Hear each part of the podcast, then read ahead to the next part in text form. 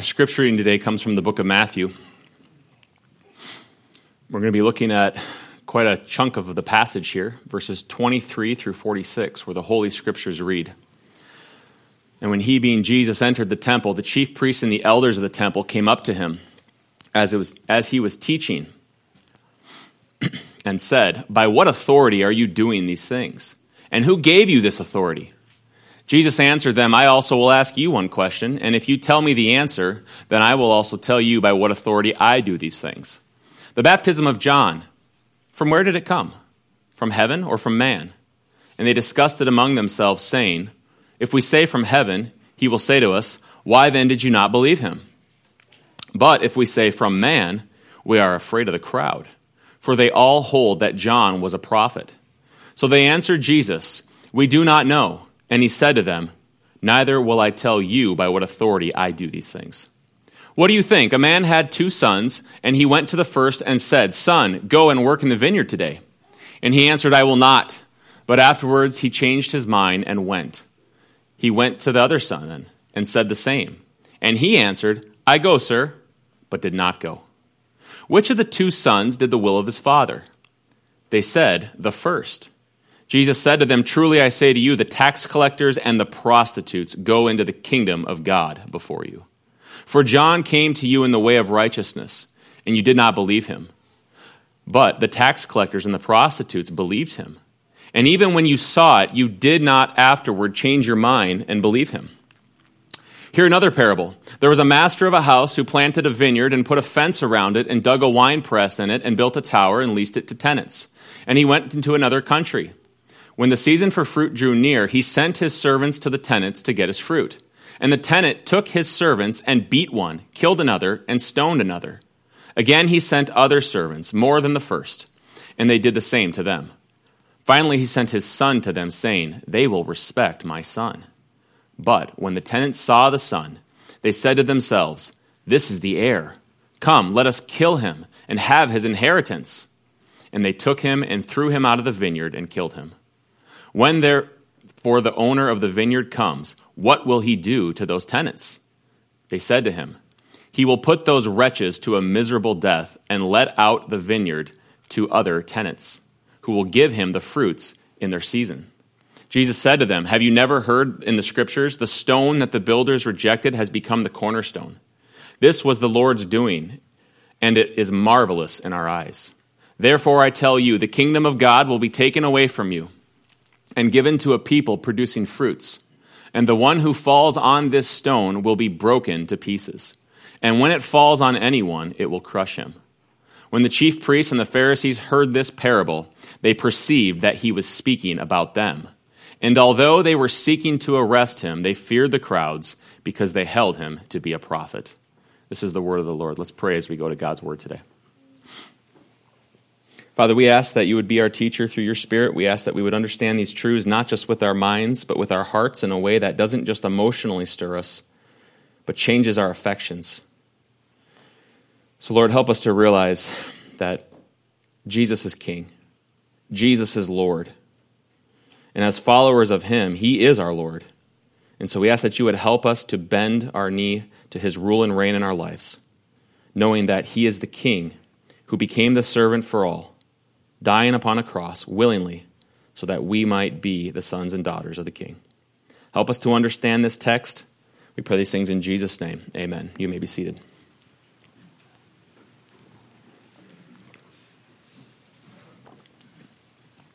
It was a routine traffic stop on an early Sunday morning when 28-year-old Clement Martinez pulled over a motorist on the corner of Apple and 3rd in Greenfield, California, for speeding. But it would be anything but a routine stop because it quickly escalated to Omar's authority being directly challenged. After turning on his lights and pulling the man over, Clement Martinez approached the vehicle only to meet a man who was ready and prepared to directly challenge his authority. The man didn't care about Martinez's uniform. He didn't care at all about the vehicle's flashing lights. None of it caused him to pause and think, "Do I really want to challenge this guy's authority?" And why not? Why didn't he think he should stop and consider the authority that was before him? Because Omar wasn't a real police officer. And not only was Omar not a real police officer, but get this, the man who he pulled over was, in fact, a real police officer. In fact, he was a sergeant for the Greenfield Police Department. And so when Martinez pulled him over, the sergeant knew right away that this man was not the police officer he claimed to be. He did not have the authority that he thought he possessed, which then led to the sergeant using his real authority to arrest Martinez for attempting to use an authority that he did not have, which is called the crime of impersonating a police officer. And it is a very serious crime. But it gets even better, because after Martinez tried to flee the scene, he was then arrested. And when they asked him why he did it, here's what he said. He said it was because the man he pulled over, he thought that man was a drunk driver, and he wanted to warn him of the dangers of drinking and driving. Which was sort of ironic and yet hypocritical, because when they ran a breathalyzer test on Martinez, it came back positive, showing that he was actually the drunk driver. And not only that, he was also driving with a suspended license for previous DUI convictions. And so Martinez was arrested and sentenced by the true authority for not only breaking the law, but for claiming to have an authority that he did not, in fact, have. And this brings us directly to Matthew 21, where we find almost the exact same situation where the religious leaders have attempted to pull Jesus over with an authority they think they have in which they don't actually have. And not only are they without authority, but like Martinez, they came to find out that the man before them was the one who had all true authority. And why? Because Jesus is the King of Kings. Jesus is the Lord of Lords, which is a truth that these men, the religious leaders, could not bring themselves to bear. It was a pill that they could not swallow.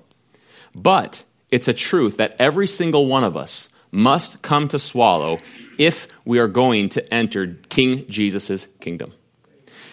And so that's the challenge before us all. We must bow the knee to Jesus' authority. We must accept his authority. And we do so in three ways. First, we must surrender. Second, we must submit. And third, we must seek. Now, throughout Matthew's gospel, we've seen a close-up preview of Jesus' divine kingly authority. What has he done throughout Matthew's gospel? A whole lot of things that show his authority. He's healed the sick. He's cast out demons. He walked on water. He calmed a storm. He fed the 5,000 and the 4,000. He caused the lame to walk and the blind to see.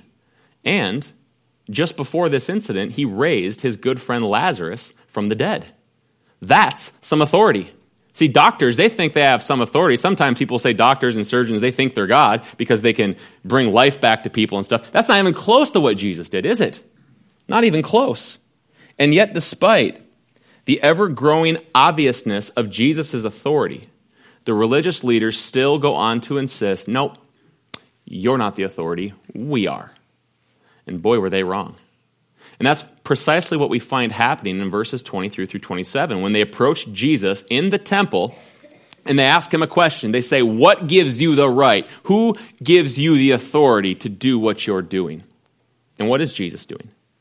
Well, as we saw in the last couple of weeks in the first part of Matthew chapter 21, he made the ultimate authority power play. How so? After coming in to the city, riding upon a donkey, a lowly donkey, and people shouting Hosanna, giving him praise and acclamation, Jesus then strolls into the temple, which is the very temple that they were in charge of, the temple that they regulated, that they allegedly had authority over, and he directly challenged their authority there. How? By moving the furniture around, by turning the tables, because they had turned it into a den of robbers. And so he directly challenged their authority. And by moving the furniture around, not only did he challenge their authority, but he made an extremely bold claim, which was, this is my house. I say where things go. The couch goes there. You don't do that there. This is my place. I have full authority here. But that's a bold claim, because whose house is this? God's. Well, who is Jesus? He's the Son of God. And so it is quite the bold claim, and it's a bold authority claim that these religious leaders refused to accept. So then in verse 25, we see Jesus engaging in a game of intellectual chess with them, where he basically shows them that he is the Bobby Fischer of intellectual chess. If you don't know who that is, he's considered the greatest chess player ever.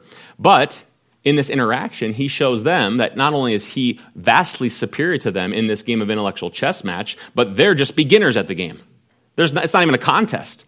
And so he does this by answering their question with a question. See, that's biblical. I do it all the time. Now, you know, Jesus does it, so we can do it too.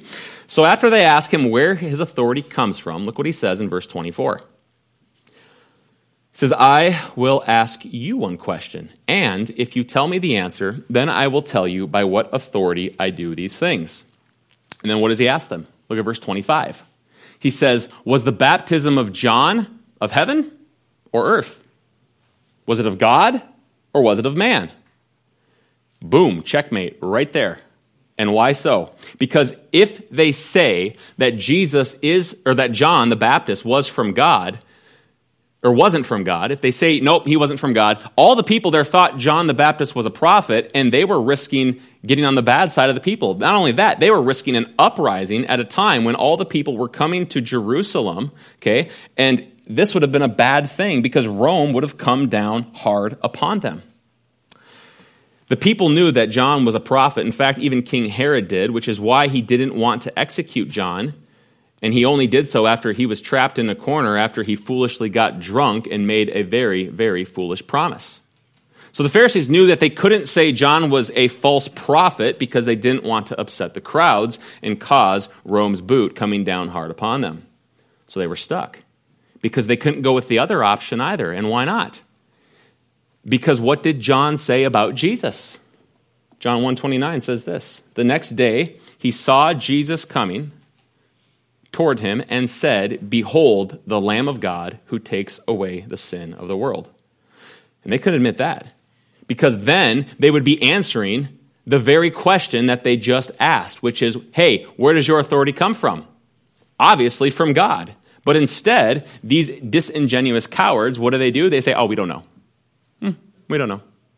And so Jesus looks at them in verse 27. He says, all right, not going to admit what the obvious is, then neither will I tell you where my authority comes from. And interesting enough, he just did tell them. And the reason Jesus says that is because he knew that instead of admitting it, they stubbornly refused to. Why, though? Because ultimately, they refused to surrender their authority to him. And because Jesus knew this, then he gives them a couple of parables to show them the truth that he's just showed them. So that's what we have going on in this passage. Jesus is showing his authority, and he's showing that now through parables. And this first parable is in verse 28. And this is a parable about a man with two sons. So what happens here is the man goes to the first son. He's a vineyard owner, right? He goes to his son. He says, hey, go work in the fields, all right? And this was at a time when the older brother, back then, they would have all the prestige, all the claim. In fact, when the father would die, basically the rest of the younger siblings would end up serving the older brother because pretty much everything went to him. And so most likely here, this first son, theologians, commentators will tell you, this is the younger son. Because culturally, you didn't go to the older son and do this. And as we keep looking here, we're going to see that this is, in fact, the younger son. But what happens is he goes to this younger son, and he says, go into the vineyard and work. And what does the younger son say to his father? He says, no, I got a better idea. How about I'm not going to do that? Like, he's straight up defiant about it. There's no, oh, yeah, I'll get around to it, Dad, like our kids often do. They just straight up say, nope, not doing it. Now, in our culture, we read that, and we probably think, oh, that's a pretty strong-willed kid. Maybe he needs a timeout. Not in that day. Okay, this was extremely disrespectful. This was a very serious matter because back then, you just didn't flat out disobey your father's instructions, not if you wanted to keep your life. Because think in the Old Testament, what was the penalty in the Old Testament for being a rebellious child? It wasn't a timeout, unless you want to call a timeout from life a timeout. It was the death penalty. It was a capital offense. It was a very serious thing. And the readers of Jesus' day would have understood that. They would have heard this and been like, oh, no son of mine going to do that. So it's very offensive. But then what happens? The son, after flat out disobeying, After flat out disrespecting the father, he changes his mind and then he obeys. Now, how about the other brother, who is most likely here, the older brother? What does he do? It says in verse 30 that he agrees to go. Says, okay, Dad, I'll go. Pretty good, right? But then he doesn't. He doesn't actually go. So then Jesus asked the religious leaders, after giving him the parable here of these two brothers, he says, which one of these two sons obeyed the father? And in response, they rightly answer, it is the first son, the one who was disrespectful, the one who was extremely rude and refused to go, but then repented and decided to go after changing his mind. And then look at the shocking statement that Jesus just drops on them in verse 31. What does he say? Says to them, truly I say to you, the tax collectors and the prostitutes go into the kingdom before you. And that's not like a they go in first, you go in after. It's a they go in, you watch them go in before you, and you're out. That's what he's getting at here. Okay, and then verse 32, why? For John came to you in the way of righteousness, and you did not believe him. But the tax collectors and the prostitutes, they did believe him. And even when you saw it, you did not afterward change your minds and believe him. Now, remember, in Jesus' day, prostitutes and tax collectors were considered the absolute worst sinners of them all. They were the worst of the worst. For they, like the older brother, flat out refused to obey God's will. They said, no, not doing it. I'm going to be a tax collector. I'm going to go the way of prostitution. I don't even care what the law says. I'm just going to flagrantly disobey it. They weren't even trying to hide it. They were straight up disobedient and refused to obey him. And yet in verse 30, what do they end up doing? What does Jesus say they do? They change their minds. And he says, these are the ones who will go into the kingdom. Now do you see why the religious leaders are furiously upset with Jesus? He just told them that they're worse than the worst of the worst. They're worse than prostitutes, worse than tax collectors. And why? Because unlike that brother who refused but then obeyed, these brothers, this brother, which is the religious leaders, straight up refused to obey. Or they said they would obey, but then they didn't. The one brother said he would, refused to, repented, obeyed. The other brother was like, okay, I'll do it, and then they didn't. And verse 29 tells us that they changed their minds. The first brother did, right? And in the Greek, the word here for that changed mind, what is it? It's repentance. That's the same exact word. But the second brother, the self-entitled older brother, did he repent? One person is with me. Okay, good. No, he didn't repent. Not at all. He says he will obey, but he doesn't. And so these two brothers, really what they represent is two kind of attitudes before God. The first brother, who does that brother represent? That brother represents the non-religious types, the prostitutes, the tax collectors, the atheists, the drug addict, maybe the person who's been in prison several times. But that person accepts the mercy and grace of God and repents. They change their mind and they go on to obey the will of Father. What about that second brother? Well, as we said, that's the religious leaders who say that they will obey God, but they don't. And Jesus tells them that that's who they are. And they refused to because they didn't believe John's message, whereas the prostitutes and tax collectors did. And what was John's message? Repent, for the kingdom of heaven is at hand. Change your mind is what that word repent means.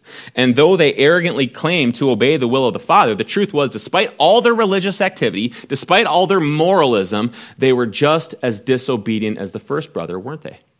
Yes, they were. Except that there's a key difference between these two brothers, because the second brother refused to repent, whereas this one brother here did repent, the first brother, but they did repent and surrender to the will of the Father. So the difference here isn't a difference of obedience. They were both disobedient, but one was repentant, one wasn't. Okay, that's Jesus' point. The one brother surrendered to the Father's authority after rebelling, and the second brother did not and continued on rebelling, even though that brother thought he wasn't. Now remember, in Jesus' time, blatantly disobeying your father came with serious, potentially life-threatening consequences. As we said in the Old Testament, there's a capital offense for that. But does the father execute both of his disobedient sons right there on the spot? No, he's merciful. He's gracious. And to the brother who repents, what does he give him? Mercy. He doesn't kill him. And this is really interesting because in Luke 15, we find a parable of two more sons, okay? And in that passage, it's the parable of the prodigal son. And in that parable, we read about how the younger brother, the disobedient brother, goes off, spends all of his money, disrespects the father by asking for his inheritance early, goes off, spends all of his money on prostitutes and partying. It's really bad. It's a moral train wreck is what it is. But the older son, he stays and obeys the father. And when the younger son repents, when he changes his mind and comes home, the older brother sits there with his arms crossed, and he refuses to come into the kingdom feast. And make no mistake, these parables are telling us the exact same truth. And that's telling us, ultimately, that both of us, whether we're the older brother or the younger brother, the first brother or the second brother, the prodigal brother or the religiously obedient brother, we need to repent, to change our minds, and to surrender to God and put ourselves completely under his authority, asking him for his mercy and grace. Okay? But older brothers don't do that. They don't, do they? They absolutely don't.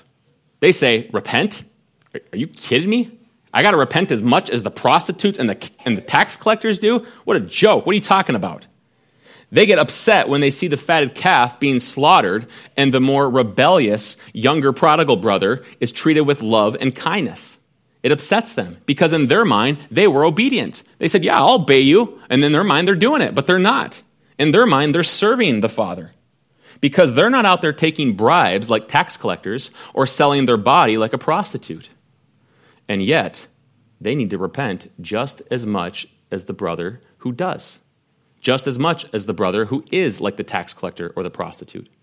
And so in response, Jesus says to them, the tax collectors and the prostitutes go into the kingdom ahead of you, before you. You stay out, and they go in. And why? Because they repented, and you didn't. That's really what this is getting at here. See, prostitutes know that they are vile people. Tax collectors know that they're traitors. They just don't care because they're like, I like money. I'm going to do it anyway. I don't care if I'm betraying my people. I like money. But moral people, religious people, they don't think that, do they? No, they don't. What do they think? They think, I'm not so bad. I don't need all that mercy and grace like they do, maybe a tiny bit. But really, I'm doing pretty good. I'm living a pretty good life. Sure, I'm not perfect. Come on, nobody's perfect. Get real. Okay, but I'm pretty close to it, especially compared to them. So don't tell me that I need God's mercy and grace just as much as the prodigals do. It's not true. That's the way they think. But it is true. It's absolutely true. Because the truth is, every single one of us is a sinner who desperately needs the mercy and the grace of God. And this shows up a lot of time in churches, does it not? People who grew up in the church, people who maybe are more faithful to church, what do they do when that person comes in who's a prodigal? They look down upon them. They start to get a sense of moral superiority. Oh, look at that prodigal son or daughter tripping up all the time. Oh, it should be more like Jesus. Jesus. Wait, yeah, Jesus. You get prideful, you get arrogant. You start to think that you're superior to that person. But we're not. All of us, no matter if we're the first brother or the second brother, the older brother or the prodigal brother, we're accepted by God simply because of God's loving mercy and grace. That's it. And if we don't recognize that, we will continue to respond to God in an unsubmissive and treasonous way, which leads us to our second point and the second parable. To accept Jesus' kingly authority, we must surrender, and secondly, we must submit. So in verse 33, Jesus gives another parable about a landowner who is God, that's who it represents, and the vineyard that he leases out to tenants to work the land. And notice all of the work that the owner does for it. He gets a fence put around it to protect it. He digs the wine press. He builds the tower to protect it. He does all that. And then he hands it over to these tenants. He goes to another country, and he says, here you go. Take care of the land. Yes, you'll have some of the blessings, some of the benefits, but this is my land. I'm the landowner here. You work for me. And so then the harvest comes. He sends servants to collect the fruit. And what do the tenants do in response to the master's servants? Verse 35 tells us, it says that they beat one, killed another, and stoned another, which is literally what Israel did over and over and over to God's prophets as he sent them throughout the years. Jesus is like, which one of the prophets didn't your forefathers murder? You were against all of them. And if that wasn't enough, the master sends even more servants, and yet these rebellious tenants do the same thing yet again. So what does he do? Look at verse 37. This is remarkable. He says, I will send my son. This is an incredibly outrageous idea. Okay, this parable almost falls apart right here for the listener's mind, because it's like, wait, what? No, nobody does that. That's ridiculous. Why would you send your son after they killed your servants over and over and over? You're going to send your son? You're going to risk your son for these people? No, send in the armies. Get Rome in there. Wipe them out. Come down hard upon their neck with your boot. That would be the thought process here. That would be the right response. Why on earth would you send your son? That's the last person you should send.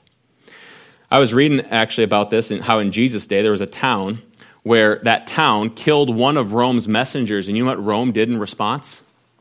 They didn't send Caesar's son. They sent the army, and they wiped out the entire town to send a message, which was, don't you ever challenge our authority. Pretty brutal.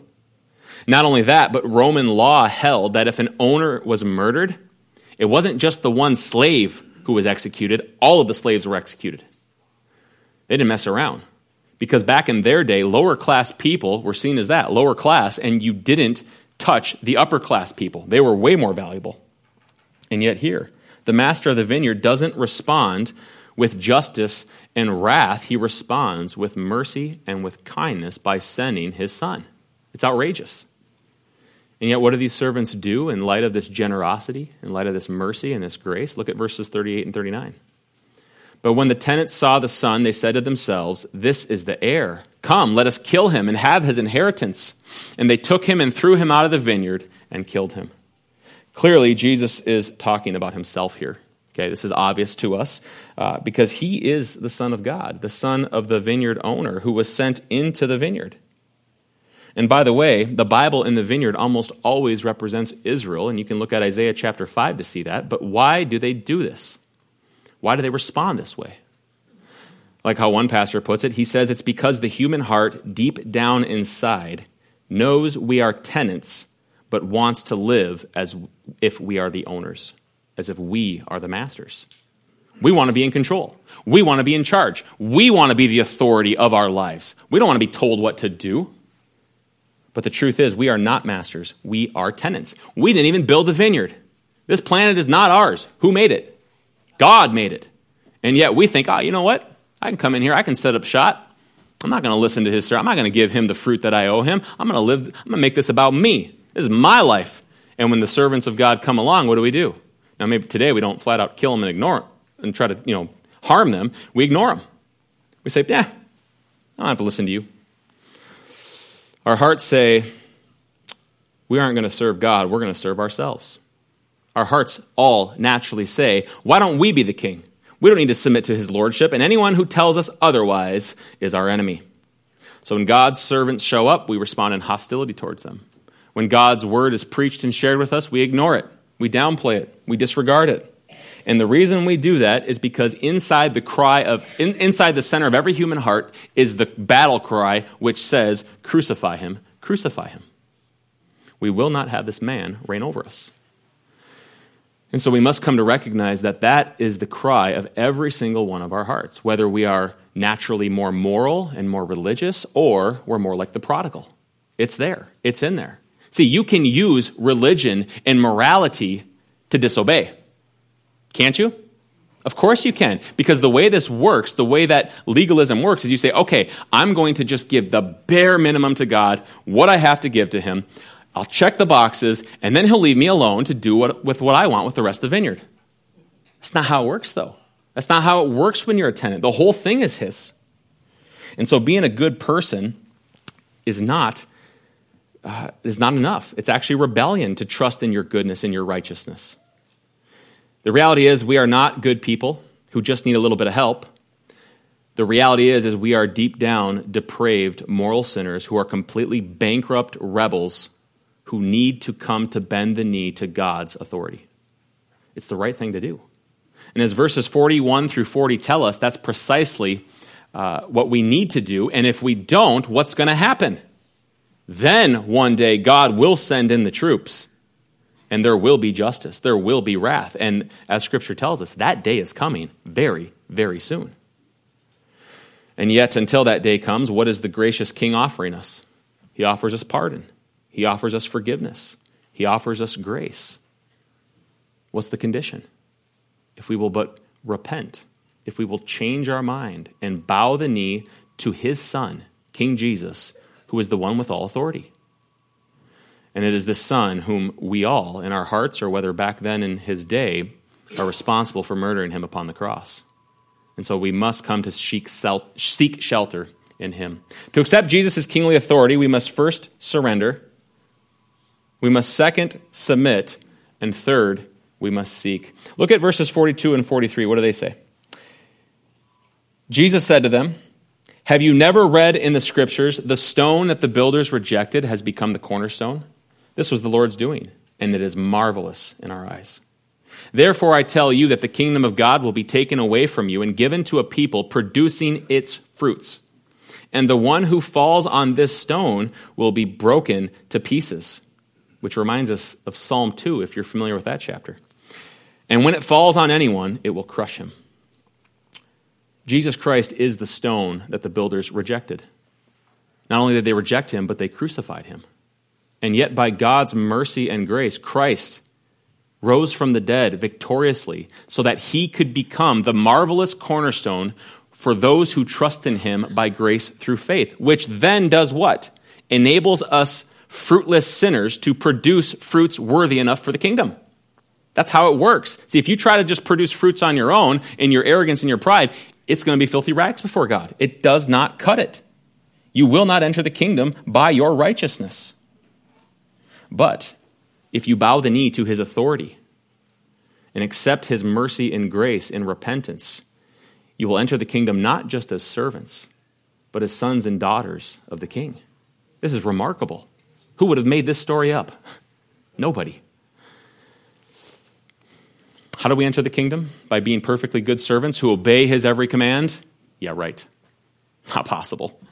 We are all disobedient sons. Every single one of us are disobedient children, sons and daughters who all by nature and by choice disobey the vineyard owner.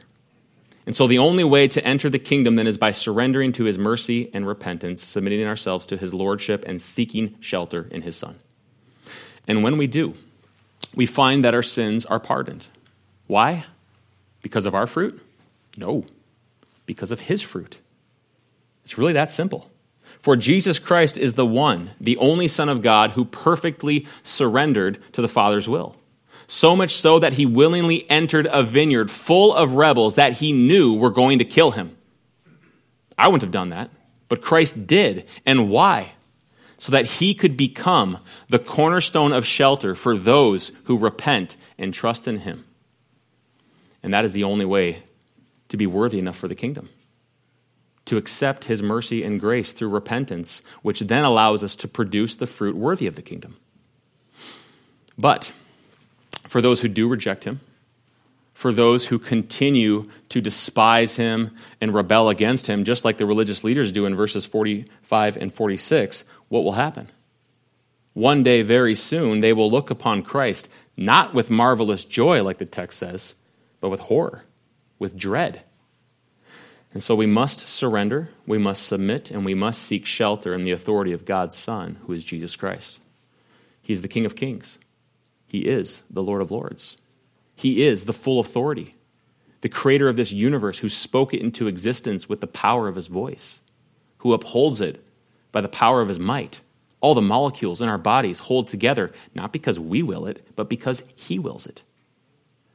And so if we trust in him, he will become to us a cornerstone of salvation instead of a stone of judgment. And that's really the choice that we have here. It's really that simple. You can either willingly submit to Christ's authority now, and he will become to you a savior. He will become to you a cornerstone of safety. Or you can rebel and refuse to submit to his authority, though know full well if you do that, you will one day be forced to bow the knee. Every knee will bow and every tongue will confess that Jesus Christ is Lord. So you can do it now and he will become your savior, or you can be forced to do it later against your will, where he will not be your savior, but your judge. He won't be your cornerstone, but a stone that crushes you. And so instead of being crushed by him, let's submit. Let's submit to his authority. Submit to him as our Lord and Savior, for when we do, we will be able to say, how marvelous, how wonderful, and my song shall ever be. Because Jesus is marvelous. He is wonderful. He is the King of Kings, the Lord of Lords. And when we do that, our hearts will be able to sing, as we're going to sing in a moment here. Behold our God, seated on his throne. Come, let us adore him. Behold our King. Nothing can compare. Why would I ever want to try to be the king when he is worthy of being our king? So then, come, let us adore him. Let's pray. Father, we ask, Lord, that you would help us to come before you in repentance, that we would trust in your mercy and grace and the righteousness that you give to us freely and fully by the work of Jesus. Father, we pray for the one here today who does not know Christ, who's trusting in their righteousness. Maybe they're thinking that they are moral enough, that they are good enough, that they don't need mercy, kindness, or grace. We ask that they would repent. And Father, we pray also for the prodigal who is here today, who thinks that they are not worthy of the kingdom. It's true. But by your mercy and grace, in your kindness, through the blood of Jesus, all of us, no matter which brother we are, can be worthy of the kingdom because Christ is worthy. We pray these things in Jesus' name. Amen.